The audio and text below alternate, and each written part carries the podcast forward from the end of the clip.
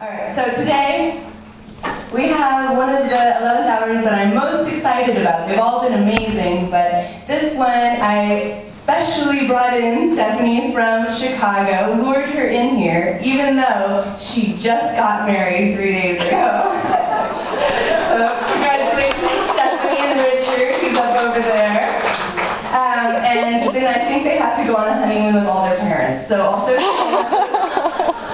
So Stephanie's going to talk to us today from her immense background in handmade books and small press publishing. And she's um, doing a PhD in this at the University of Chicago. Everybody's so excited about her project there. We can't wait till it comes out and we can actually read all of her amazing knowledge on this subject. She's also a fantastic poet and a publisher herself. Stephanie Anderson is the author of the forthcoming very soon, In the Key of Those Who Can No Longer Organize Their Environments, a book of poems, and four chapbooks. She lives in Chicago, where she edits the Micro Press Projective Industries. Please welcome Stephanie Anderson. Hi, everyone. Is that okay? Can you hear me? Cool. I have all these kind of gadgets up here. How's your festival going? I'm going to read from two things. Um, the first piece is a kind of a lyric essay. I call it a fictive essay, um, and the tentative title is "The Afterlives of Making." And it it's me kind of trying to think through how I came to make books and what appealed to me about making books. Um, and that should take about ten minutes. And then I'm going to read um, an essay on contemporary chapbook publication. So this is The Afterlives of Making. Thanks, Mary, for inviting me. First was music. Music was first. It was always there in the air, at dinner, at night. There were pillow speakers, there were practice charts. The charts you filled in, coloring the stones of castles, placing star grids in a perfect alignment, finger charts, foot charts, points for practice, spitting rice, these accomplishments, group performances, and matching vests. This is not to negate those things, what they meant. But you couldn't hold music, an early memory, a piano melody through sleep, she stealths into the next room, touches the shoulder of her mother. I want to hear it again, please. But, sweetheart, I can't. It was on the radio. She wanted to be an astronaut. Objects promised a different way of touching the world than music did. Music was an unending process. There were practice charts, perfection an endpoint that retreats in distance. You filled in one chart and a whole blank sheaf waited underneath, whereas objects could make you safe. Almost as early as music, there were collections, hoarding stones as evidence of a walk, of a world. It should be no surprise that she was a sickly child. She took to crafting minutiae. Her fingers must have been small and swift, firefly on the flute with the curved head joint, a dollhouse built with her father. Something inside of her was too breakable, too transparent, and everyone knew it. She kept trying to mend it, but it was always there in the air, at dinner, at night. Words like self esteem, games to improve it. You're the space cadet, well, you're the space commander. A recurring dream where she loses a barrette, turns to look, and loses her mother. Thus, the magic of logic, losing objects leads to cracking, greater loss.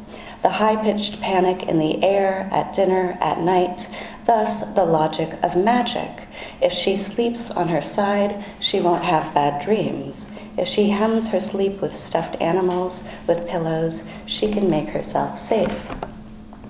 She wanted to be a detective. In the fourth grade talent show, playing Somewhere Over the Rainbow, performing suddenly got hard.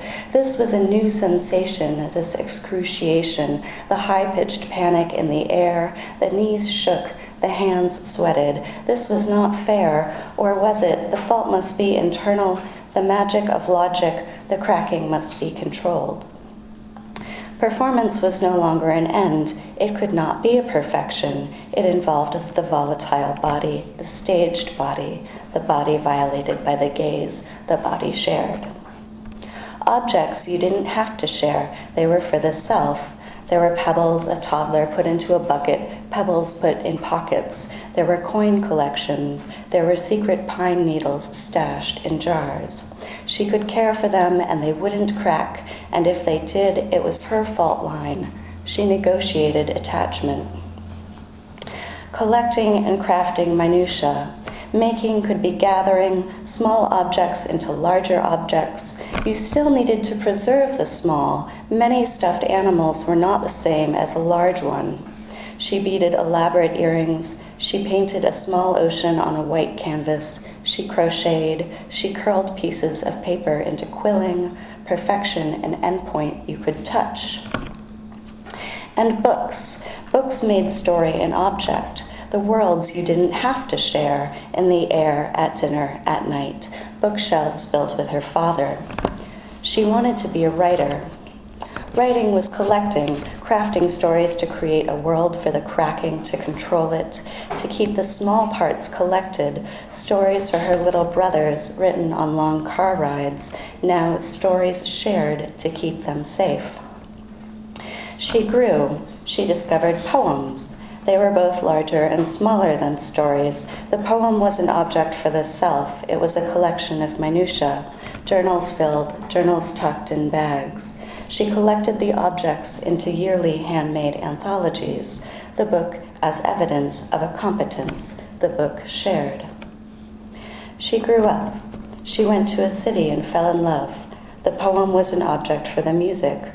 Her beloved also collected and crafted. Detritus was sculpture held by long fingers. The body shared. The body became object. Tripping, becoming part of the pattern on the couch. He made her a hollow book for holding, so his leaving left her hollow. Other people were not objects. Other people couldn't be kept safe. Poems were not objects. They were hit by trains. They had just wanted it to be beautiful all the time. They hung in closets. They blew out their brains. She grew up. She went to another city to keep the stories safe, to make them stories again. She became a writer. She could care for words and they wouldn't crack. The logic of magic, the poem could be music in the air at dinner at night. She was hemmed by poets. They just wanted it to be beautiful all the time. There were readings, there were rooftops. They said when you introduce a gun to the scene, it must go off.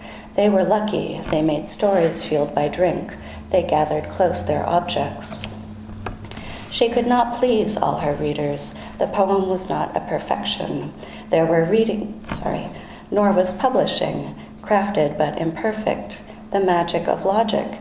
If she, if she sends a group of poems, five poems, to five magazines, if there are a thousand manuscript submissions, the logic of magic, a chapbook, a beloved had one too. She returned to the other city, her beloved to a city further still. The logic of magic, a press keeps love safe. Shiny paper, pamphlet stitching on the cape, when alone in the air at dinner at night. She wanted to be a publisher. She hemmed the books. She watched bad TV. She moved between the cities reading theory. PhD school pitched panic in the air at dinner at night.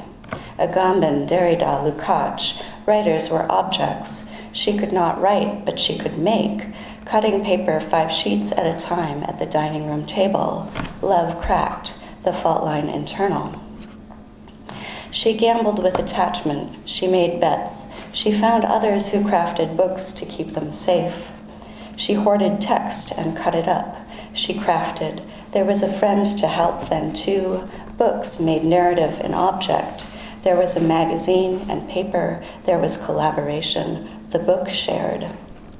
She wanted to be an editor. She delegated and scrawled. She scanned poems in the air at dinner at night. She grew up and fell in love. A platen press at the dining room table, polymer plates. A cat stepped in the ink. The stories start to overlap. Monotyping broadsides. Matrimony party invitations on library cards. She wanted to be a teacher. There were others excited about books made in dining rooms, about a century of small press. Students found objects in the archives, making pa- paper into story, the paper shared. White gloves, she hemmed the objects. There were field trips to a collective press. There was collaboration, stab bound. Objects loosened their hold. The magic of logic, the cracking could be creative. Why was she trying to keep things safe? She wanted to be a writer.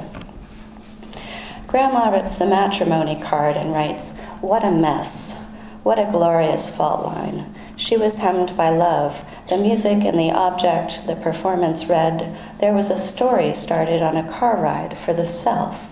Finger charts, foot charts, these accomplishments. Publishing is not a perfection, nor is, you know the rest, the logic of magic, a piano melody through sleep, the world we share, in the air at dinner at night, the secret pine needles stashed in books, stitched at the, living, at the dining room table. That's the end of the first piece.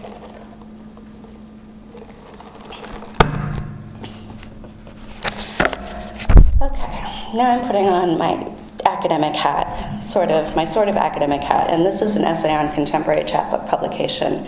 It focuses on poetry chapbooks, but um, prose writers, there's stuff to talk about um, with prose as well, so we can chat afterwards if you would like. Um, I have some caveats.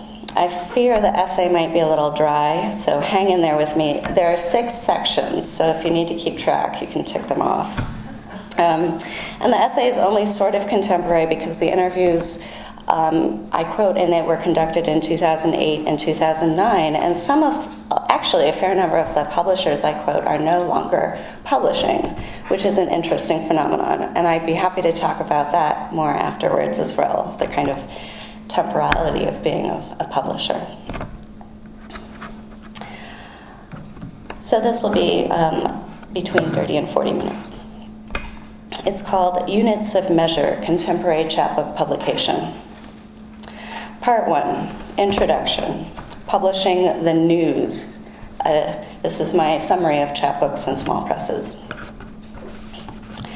During modernism, the avenue of publication certainly influenced the form of the book and the reader's relationship with it. As I began to read about this subject, I was surprised to discover that small press publication avenues chosen by or forced upon Eliot Pound and most famously Joyce were quite small, in fact. Richard, will you hold up one of the Joyce pamphlets, maybe? This is a, it's a reprint, it's not an original, but this is a Shakespeare and Company reprint of some poems Joyce penned in, what's it say, 1927? Small press publication not only allowed Joyce the liberty of revising and adding to Ulysses almost unceasingly, he made his editor totally mad, but also contributed to the ways in which the public perceived the book. So we got it in the States over here on installment in kind of um, these smuggled in yellow paperback versions because it was censored. This was a strange cohesion or even a collision given the ways in which I had grown accustomed to interpreting the acts of writing, reading, and publishing as distinct and individually rigid processes. The exploration of this cohesion opens up a lot of questions because chapbooks developed in the Renaissance as a form of ephemera used to distribute political tracts, nursery rhymes, and other material, thinking about them and small press publishing in general often leads to questions about the durability of the small press model and its relationship or subordination to the publications of larger presses. In A Secret Location on the Lower East Side, Lyn Hejinian mentions wanting the reader to see her Tuumba Press chapbooks as news or pamphlets. This form influences the reader's perception of the printed material while invoking a historical connection to pamphleteering. Literature, literature as news also transgresses traditional assumptions about form and poetics. So instead of yearning to write the great canonical work, you just get the news out onto the street. Despite and even because of the disposable nature of some small presses and their products, witness pub- publishers in this paper not publishing anymore. These presses were and are poetic and cultural engines, motivating schools and movements like the first and second generation New York schools, the San Francisco Renaissance. A lot of these groupings we historically put on poets in the 20th century. Perhaps a cultural formation is as a gathering of clouds, which, when sufficient density is achieved, precipitates in previously unpredictable ways, Ted Pearson suggests in The Grand Piano.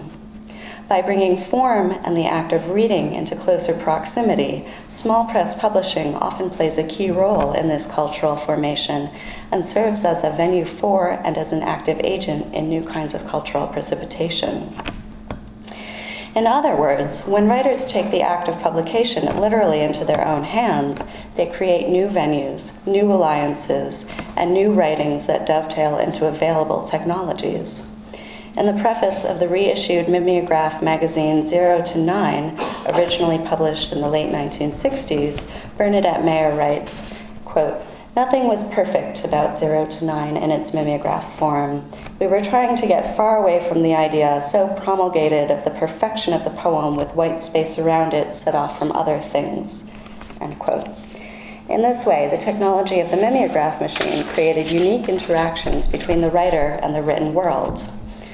Richard, will you hold up one of the 60s mimeograph examples? Sure. So they were typically side stapled, and you can, you know, see the, the traces of mimeograph production on the inside. And I'll talk a little bit more about them in a few minutes. Hejinian writes, quote, For poetry to exist, it has to be given meaning, and for meaning to develop, there must be communities of people thinking about it. Publishing books, as I did, was a way of contributing to such a community, even a way of helping to invent it. Invention is essential to every aspect of writing.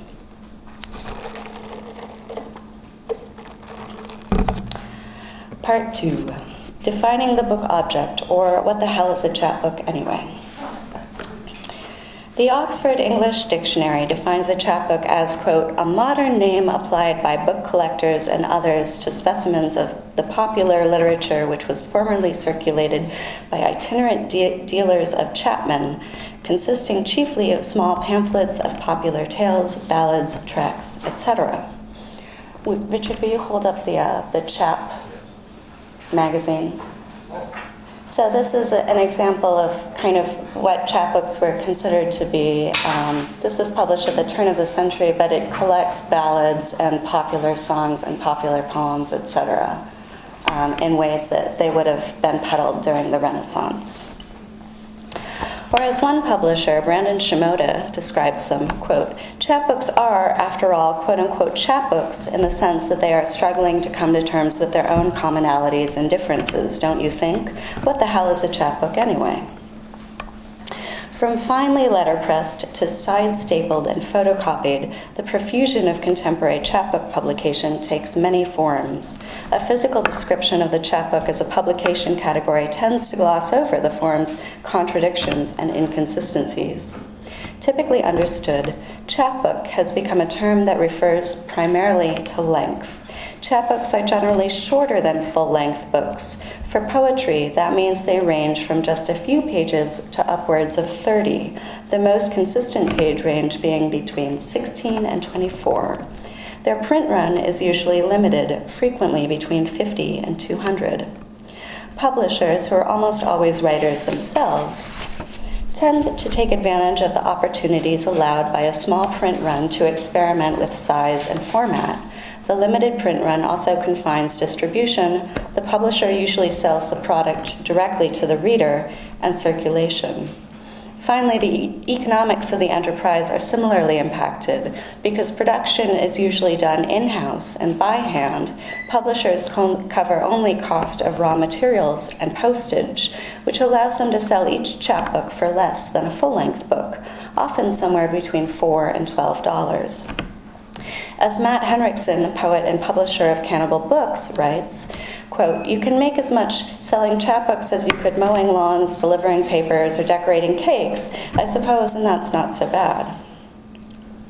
Contemporary poetry, an art form with very little overall economic value, has experienced a proliferation of chapbook and chapbook publication in the last 10 years.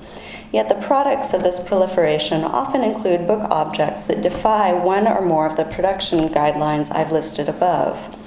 For example, the Center for the Book Arts in New York holds an annual chapbook contest. Each year it publishes a chapbook by the winner and the judge each in an edition of 100, and they're very beautiful and they're letterpressed all the way through. And those chapbooks cost $35 each. New Michigan Press, a chapbook publisher in operation since 1999, keeps its chapbooks in print and has, in the last few years, switched to out of house printing, perfect binding, and full color covers. A recent release is $9. At 56 pages, though, the chapbook is practically indistinguishable in both size and form from a full length book. Um, would you hold up the Night Yard? It's over on the left somewhere.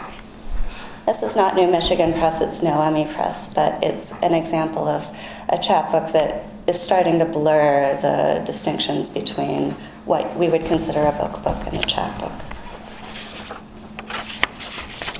So the objects categorized by poets and publishers are chapbooks, as chapbooks are difficult to, to define by material properties or monetary value alone.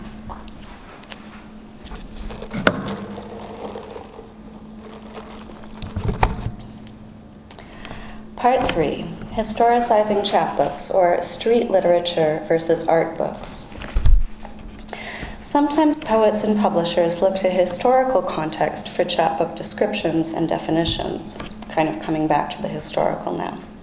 Eric Lorberer, the editor of Rain Taxi, has been giving talks on this subject, discussing the early history of the chapbook as dating back to Renaissance pamphlets. He has positioned the chapbook in the context of street and popular literature tracing its decline in the 19th century and its revival by modernist and other early 20th century avant garde movements who reconceived the composition of the chapbook audience. For, for instance, Virginia Woolf's Hogarth Press, which published an edition of Eliot's The Waste Land, did not rely on street vending to distribute the work, but instead on coterie circulation. In his article, Considering Chapbooks A Brief History of the Little Book, Noah Eli Gordon traces a similar trajectory, also shifting the 20th century's chapbook focus away from a popular audience. He writes, quote, intriguingly, rather than democratizing, rather than the democratizing of reading it once heralded, it is now the ease of access to the means of production that defines the chapbook's unfettering of hierarchy. Although this kind of work tends to overextend the lineage of the contemporary chapbook, which I feel owes less to a general history of street literature than does, say, paperback pulp fiction, it nonetheless emphasizes the importance of a shift in the means of production for small press publishers in the 60s and 70s. In these decades, the ease of access to the means of production become fully realized. The advent of the mimeograph machine allowed for a proliferation of book, chapbook, and other little magazine publishing from poets' homes, or as um, Alice Notley will tell you from church basements where she and Ted um, Berrigan broke a number of mimeograph, mag- or mimeograph machines while making these things. Further, the declining price of letterpresses allowed other poets to utilize that technology. These poetic communities tended to be geographically specific and interactive, though some of the poets traveled frequently, and the obscenity trials publishers underwent in the 60s, the most famous example of this is Grove Press, probably, combined with the political climate, did lend a feeling of subterfuge to, pub- to publishing and distributing books outside established publishing avenues. The comments of contemporary poets and publishers implicitly acknowledge this lineage. I love the history of the chapbook as immediate and urgent and cheap and related to the political present and agitation, Phil Cordelli says.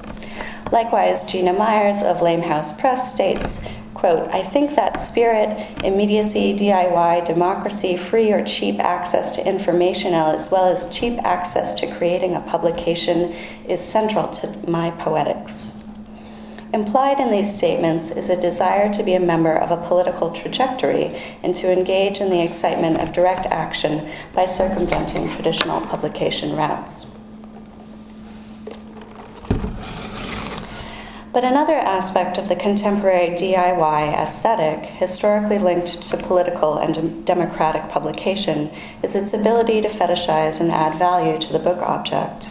Ander Monson, the publisher of New Michigan Press, summarizes this attraction when he states, quote, I think there's more of this DIY aesthetic starting to return to publishing as the tools and technology is more obviously within reach and as writers and readers start to get a, a little disillusioned with mass market publishing.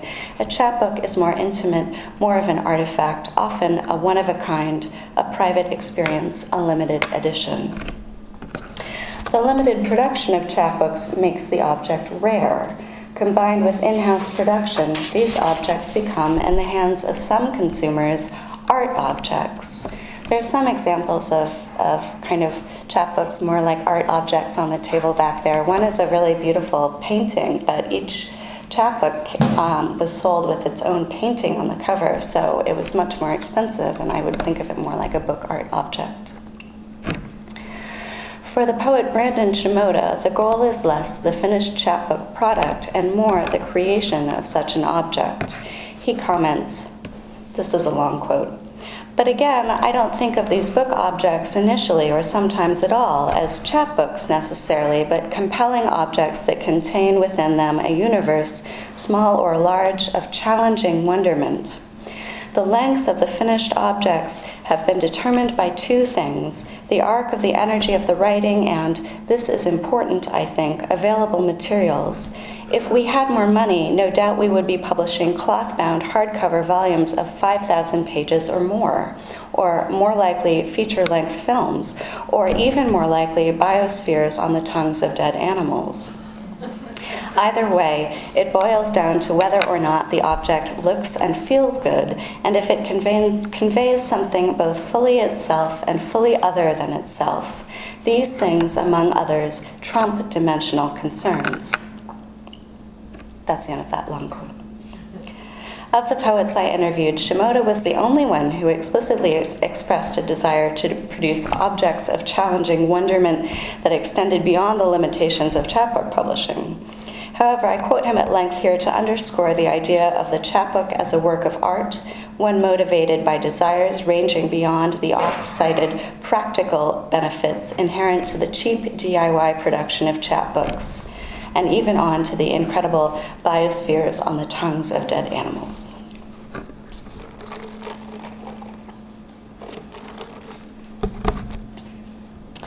Four, Form's valuation, or the allure of limited temporality.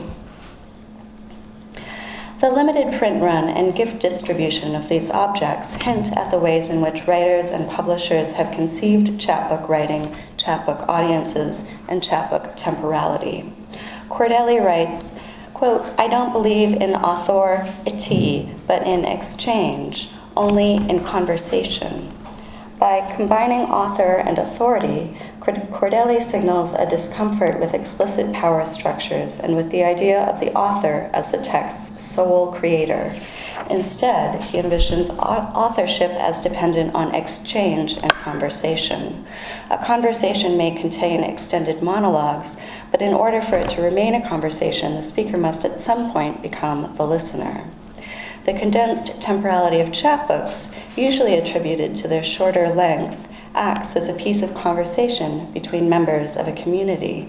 In addition to the intentionally shortened content, limited temporality is also affected by limited press runs, which are often a practical concern. Ryan Murphy, poet and publisher of a series of one-shot chapbooks, which means that the name, the name of the press rotates with each new publication, says, Quote, for me, I work in very limited quantities because I have found it to be the limit of what I enjoy producing. Printing and sewing after 200 stops being fun at all. This is true. Plus the costs of paper, ink, toner, envelopes, postage, etc. And I tend to think of what I do as pretty selfish. I am doing it because I love the work and I get to work with writers I admire. End quote. However, as Murphy does, most publishers see their work as an opportunity and the shortened temporality of the chapbook as not only necessary but advantageous. Many terms encompass this temporality, or what I've been referring to as limited temporality. Um, you could also think about it as provisionality, expediency, ephemerality, immediacy, some of which were used in the above description of historical context, DIY, and exchange. However, it's worth repeating that poets and publishers conceive of this limited temporality as embedded in the form itself. Henriksen writes, with chapbooks, you get a feel in a single sitting of what your peers are up to, a sentiment that poet and publisher Joshua Marie Wilkinson echoes when he says, quote, I still love the idea of a book, booklet, pamphlet, chapbook that you can read in a single sitting. Chapbooks just aren't the hassle of bookbooks. The reading experience mirrors the abbreviated form and the awareness of time during the reading of a chapbook is typically a heightened one. It's less possible, for instance, to say to a friend, I just got lost in that book. And when the chapbook is especially short, just a few pages, the reader is also aware of how the slim reading time contrasts with the effort gone into producing the singular object. Shimoda interrogates this idea of temporal heightened awareness when he writes, quote, chapbooks do bear a greater degree of expediency. I go back and forth on how chapbooks have a hand in both heightened and diminished states of attention, and I suppose it all returns to the pressure put upon the work within the chapbook. For Shimoda, the opportunities allowed by chapbook publishing are sometimes overabundant, i.e., there are too many publishers publishing, and the overproduction of the form risks a potential downfall or loss of quality. In his formulation, the content of the work is also key in providing a successful temporalized experience in which expediency is a positive force. In other words, the, the, the form of the chapbook doesn't just lead to sloppy work. The poet Eric Baus reports I like writing into the space of chapbooks because they give more space to extend a piece than most magazine publications, and because in the limited print runs and distributions, there is a sense that they are still a provisional form. So, kind of a work in progress. While most poets are enthusiastic about the aforementioned descriptors of immediacy and expediency, some poets are reticent to embrace this temporality, as Baus does in terms of provisionality or ephemerality. Again, we re- return to this tension between street literature and DIY versus art books that are meant to be placed in a museum. Kate Greenstreet, also a poet, responds, quote, I don't see chapbooks as necessarily provisional. They are more temporary just because they tend to go out of print faster than books published by bigger presses. They're more likely to have a smaller readership for the same reason, fewer copies. Also, chapbooks can be collected to form a longer manuscript. Those are some of the ways they could be considered provisional, but they can be an end in themselves as well. I turned my first manuscript into a chapbook instead of the other way around.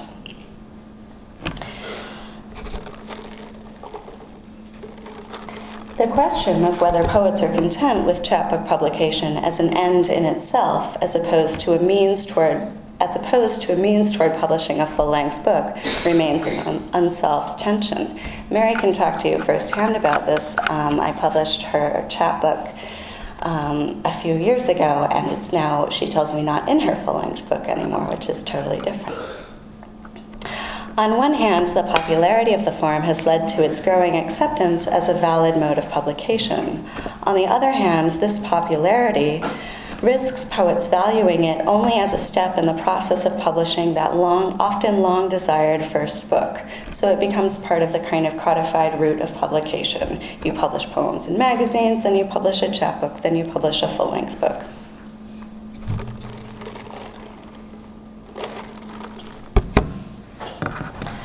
Five, forms effects, or the question of the emergence of particular kinds of authorial subjects. How, if at all, does the form influence the content of chapbooks and of later full length publications? Poets and publishers tend to have very specific ways of articulating how the form has or has not influenced their own poetic practice. The articulation tends to be positive. Foremost on the minds of many poets and publishers is the re-emergence of the lyric sequence.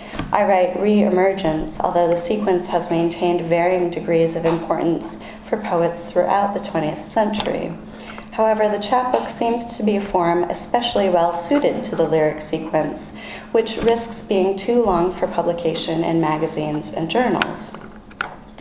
Eric Elshtain says, quote, I think that the proliferation of small chapbook presses makes the idea of a sequence just that much more accessible to poets. Imagine a land in which painters were usually given only ceilings to paint and then there came to be a few local canvas makers who disseminated 4x4 canvases for painters to paint on. Those new on canvas painters' conceptions of how to create a unified series of images would change, and the painting of series of independent but related paintings would be encouraged the professional legitimacy of chapbook publication has given poets a new, smaller lens through which to design a sequence of handheld poems over which they have total aesthetic control. End quote. Other poets and publishers agree that both the legitimization of chapbook publication and the form itself have created opportunities to work within the lyric sequence. Tom Hummel, poet and former publisher of Handheld Editions, writes I would say that the proliferation of chapbooks and chapbook presses in the world has provided a kind of liberation, or at least a perspective on potential liberation for poets who write in sequences. But how much of this poets adopting is poets adopting a form because of its increased popularity? Murphy voices an opinion subtly expressed by several respondents when he writes, quote, but I think that the rise of chapbook publishing, at least its increased relevance in my admittedly limited field of vision, had drawn more attention to the sequence. It just strikes me as a mode of writing that a lot of poets adopt as it starts to become perceived as timely and relevant or more, more diplomatically, the sequence becomes more central to the conversation that poets are having with each other, end quote. So this is a kind of a chicken and an egg question. Do poets begin to write more sequences because they can publish them, or are they writing more sequences that can then have this new form that they can be exhibited in? And not all poets and publishers are willing to de emphasize the vitality of chapbooks composed of individual poems in favor of those composed of sequences. So, you poets out there, you, you can still write chapbook manuscripts that are composed of discrete poems. Although Myers believes that the length of the chapbook lends itself to a lyric sequence, she confesses that the limited page range has made it easier to organize her poems, whether they are part of a sequence or a collection. She writes So chapbooks can almost serve as a demo or a mixtape, emphasizing the idea of poems as discrete units like songs, but still organized under some general idea or theme it's a lot easier to organize 20 poets into a coherent manu or 20 poets. Oh my goodness, 20 poems into a coherent manuscript than 50. Henriksen asserts, I don't think that lyric sequence is as important as the delivery of poetry through a smaller, more quickly produced medium. A chapbook that consists of a lyric sequence gives the reader an intimate but succinct experience with the poet's work, but a chapbook of separate poems does the same thing.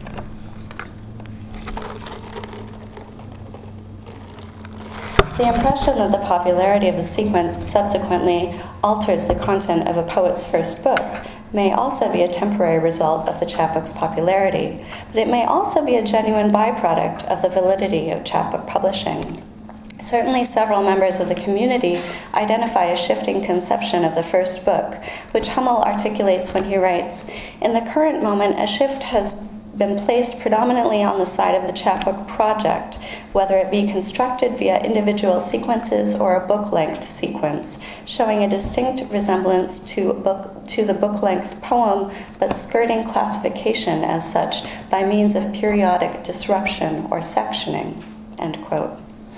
When I asked poets and publishers about the lyric sequence, respondents sometimes sent back lists of recent first books which appear to be entirely comprised of chapbook sized sequences.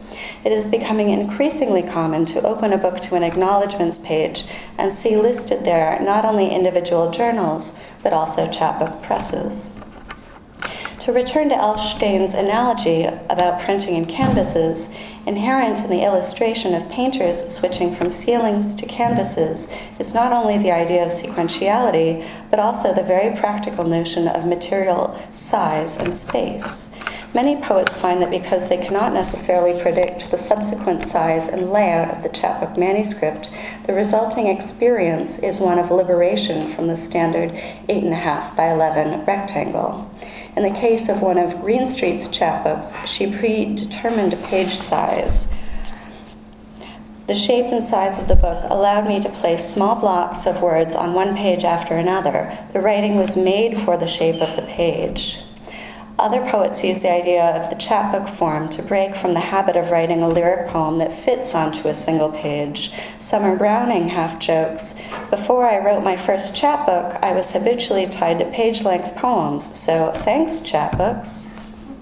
Shimoda summarizes the liberating effects of a reconception of material options when he says, This is an exciting possibility for writers who don't necessarily differentiate or measure a hierarchy of projects based on page length, but rather on the space and breadth required to express immanent content. In this sense, chapbooks are great allowances and put the focus back on writing as opposed to the administrative haggling over product and production. End quote.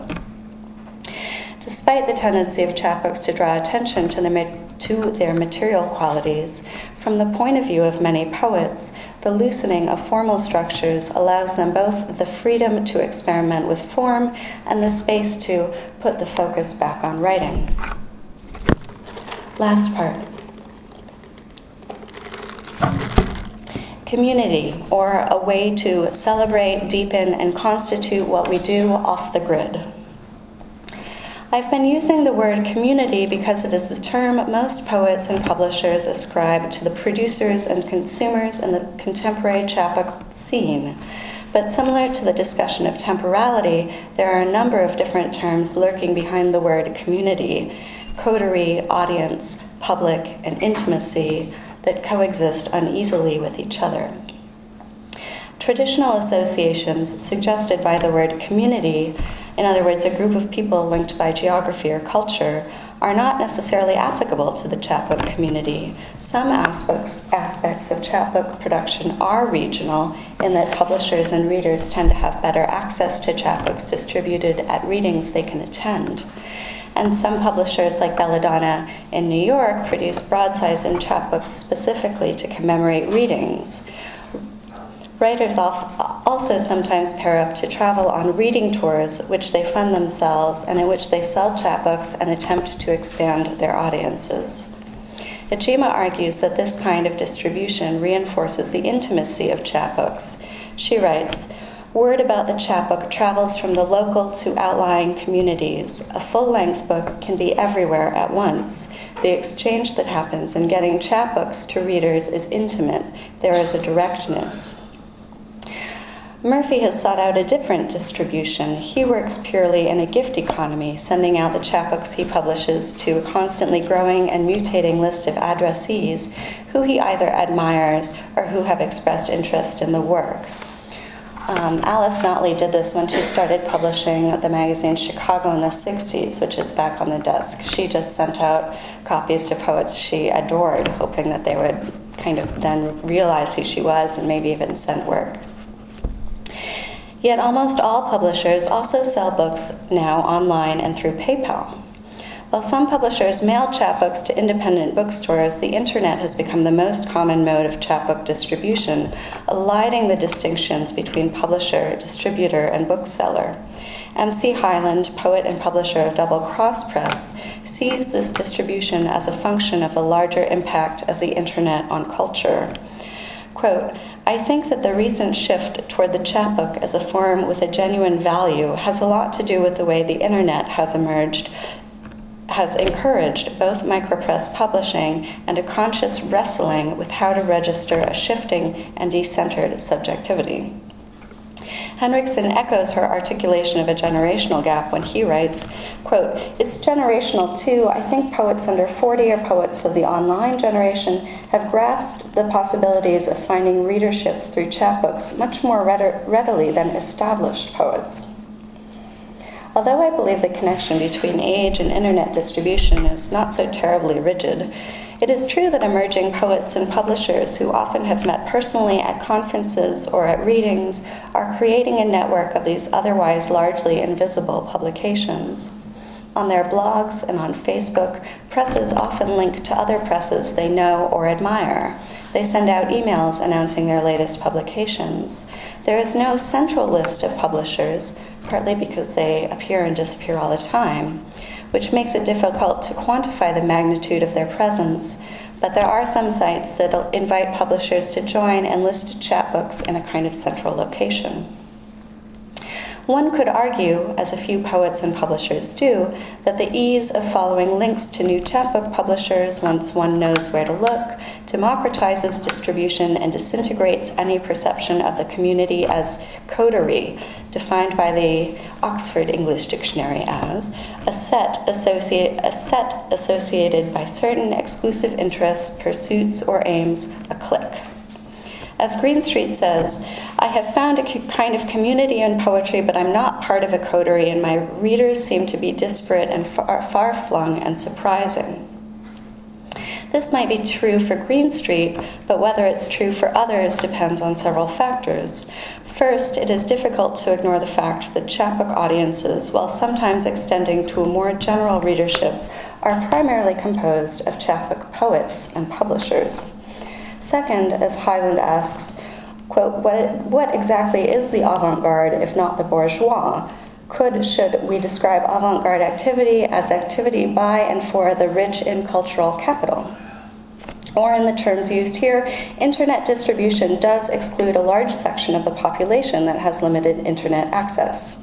And third, it's similarly difficult to discern how chapbook audiences pattern their consumption habits. A new press publishing work by a well known poet is, with small, some small amount of publicity, bound to reach and sell chapbooks to readers of that poet. But how many consumers are buying chapbooks only by poets they know, and how many are buying chapbooks produced by publishers and presses they know? In her book Reluctant Capitalists, the writer Laura J. Miller illustrates how both independent and chain booksellers alike have turned to the strategy of branding to continue selling books. This is precisely the strategy Murphy eschews with his one shot chapbooks. He writes, I never really wanted to establish a specific press name, though my thoughts on that are always in flux as well. It didn't really seem like I could become any kind of real brand. But more often, presses seem to embrace branding, choosing memorable press names, designing logos, and even producing chapbooks or sets of chapbooks that share design elements and formats. You can see some examples on the, the back table. It is worth, sorry, I'm lost. No, I'm not. It is worth noting that Murphy and some others do not balk at the idea of being a member of a coterie. Murphy writes, because of my methodology and temperament, I would put myself squarely in the coterie, which honestly is a fine place to be. Some other poets re envision distribution to a select audience temporally. Eric Baus says, quote, I think poetry gets dispersed through multiple overlapping, sometimes very indirect channels, and often over a long span of time. I found that what might start in the context of a small community of readers and editors often finds its way into larger readerships. And despite the fact that poets and publishers disagree about the exclusivity of their actual and intended audiences, all nonetheless share articulate the effects of membership in such a community positively. Participation in such a community may, in fact, influence poetic practice more than the actual form of the chapbook does. Hyland confesses, quote, I think that the engagement with chapbook, with poetry as a chapbook publisher has affected my poetics largely in the sense of community it's created for me. I feel a sense of a shared enterprise, of a communal remaking of language to reflect the particular consciousness of our generation. This perce- perception of shared conversation helps poets and publishers feel less I- isolated when producing an art form that is often solitary in production. A vital component to this community is the fact that texts intended for public consumption are usually produced in the private sphere of a publisher's home. Some publishers even use their homes as venues for readings. This contributes to a conceptualization of the community as intimate and personal, a conceptualization that is further supported by the ease of access provided by Facebook and other online venues to both personal profiles and press pages. Joshua Marie Wilkinson summarizes both the negative byproducts of such an intimate community, though he also ultimately celebrates its possibilities. He writes, I love the community of chapbook readers, makers, printers, publishers, designers. I like that there's a lot, but as with anything, there's a lot of hackneyed self promotion, Facebook bullshit, and all that seems to distract from the work as it is. My community, my friends and the folks whose work I respect of my own generation, has been formed in part by the chapbook swell. Chapbooks have a small audience, and I think that's good. Like any small movement, there's any number of things that murk it up and distract from what's great about it. This is a way to celebrate, deepen, and constitute what we do as poets, which is effectively off the grid. Even the mainstream presses are off the grid, but chapbooks are differently. I think that's right. At its core, chapbook publication's impact is felt not only through the book objects it produces, but also through the sense of community it engenders in poets. It doesn't really exist in an antagonistic relationship with the larger community of poetry publication or with its own members. It produces beautiful and intimate objects as celebration. You can see those objects on the table over there. Thank you.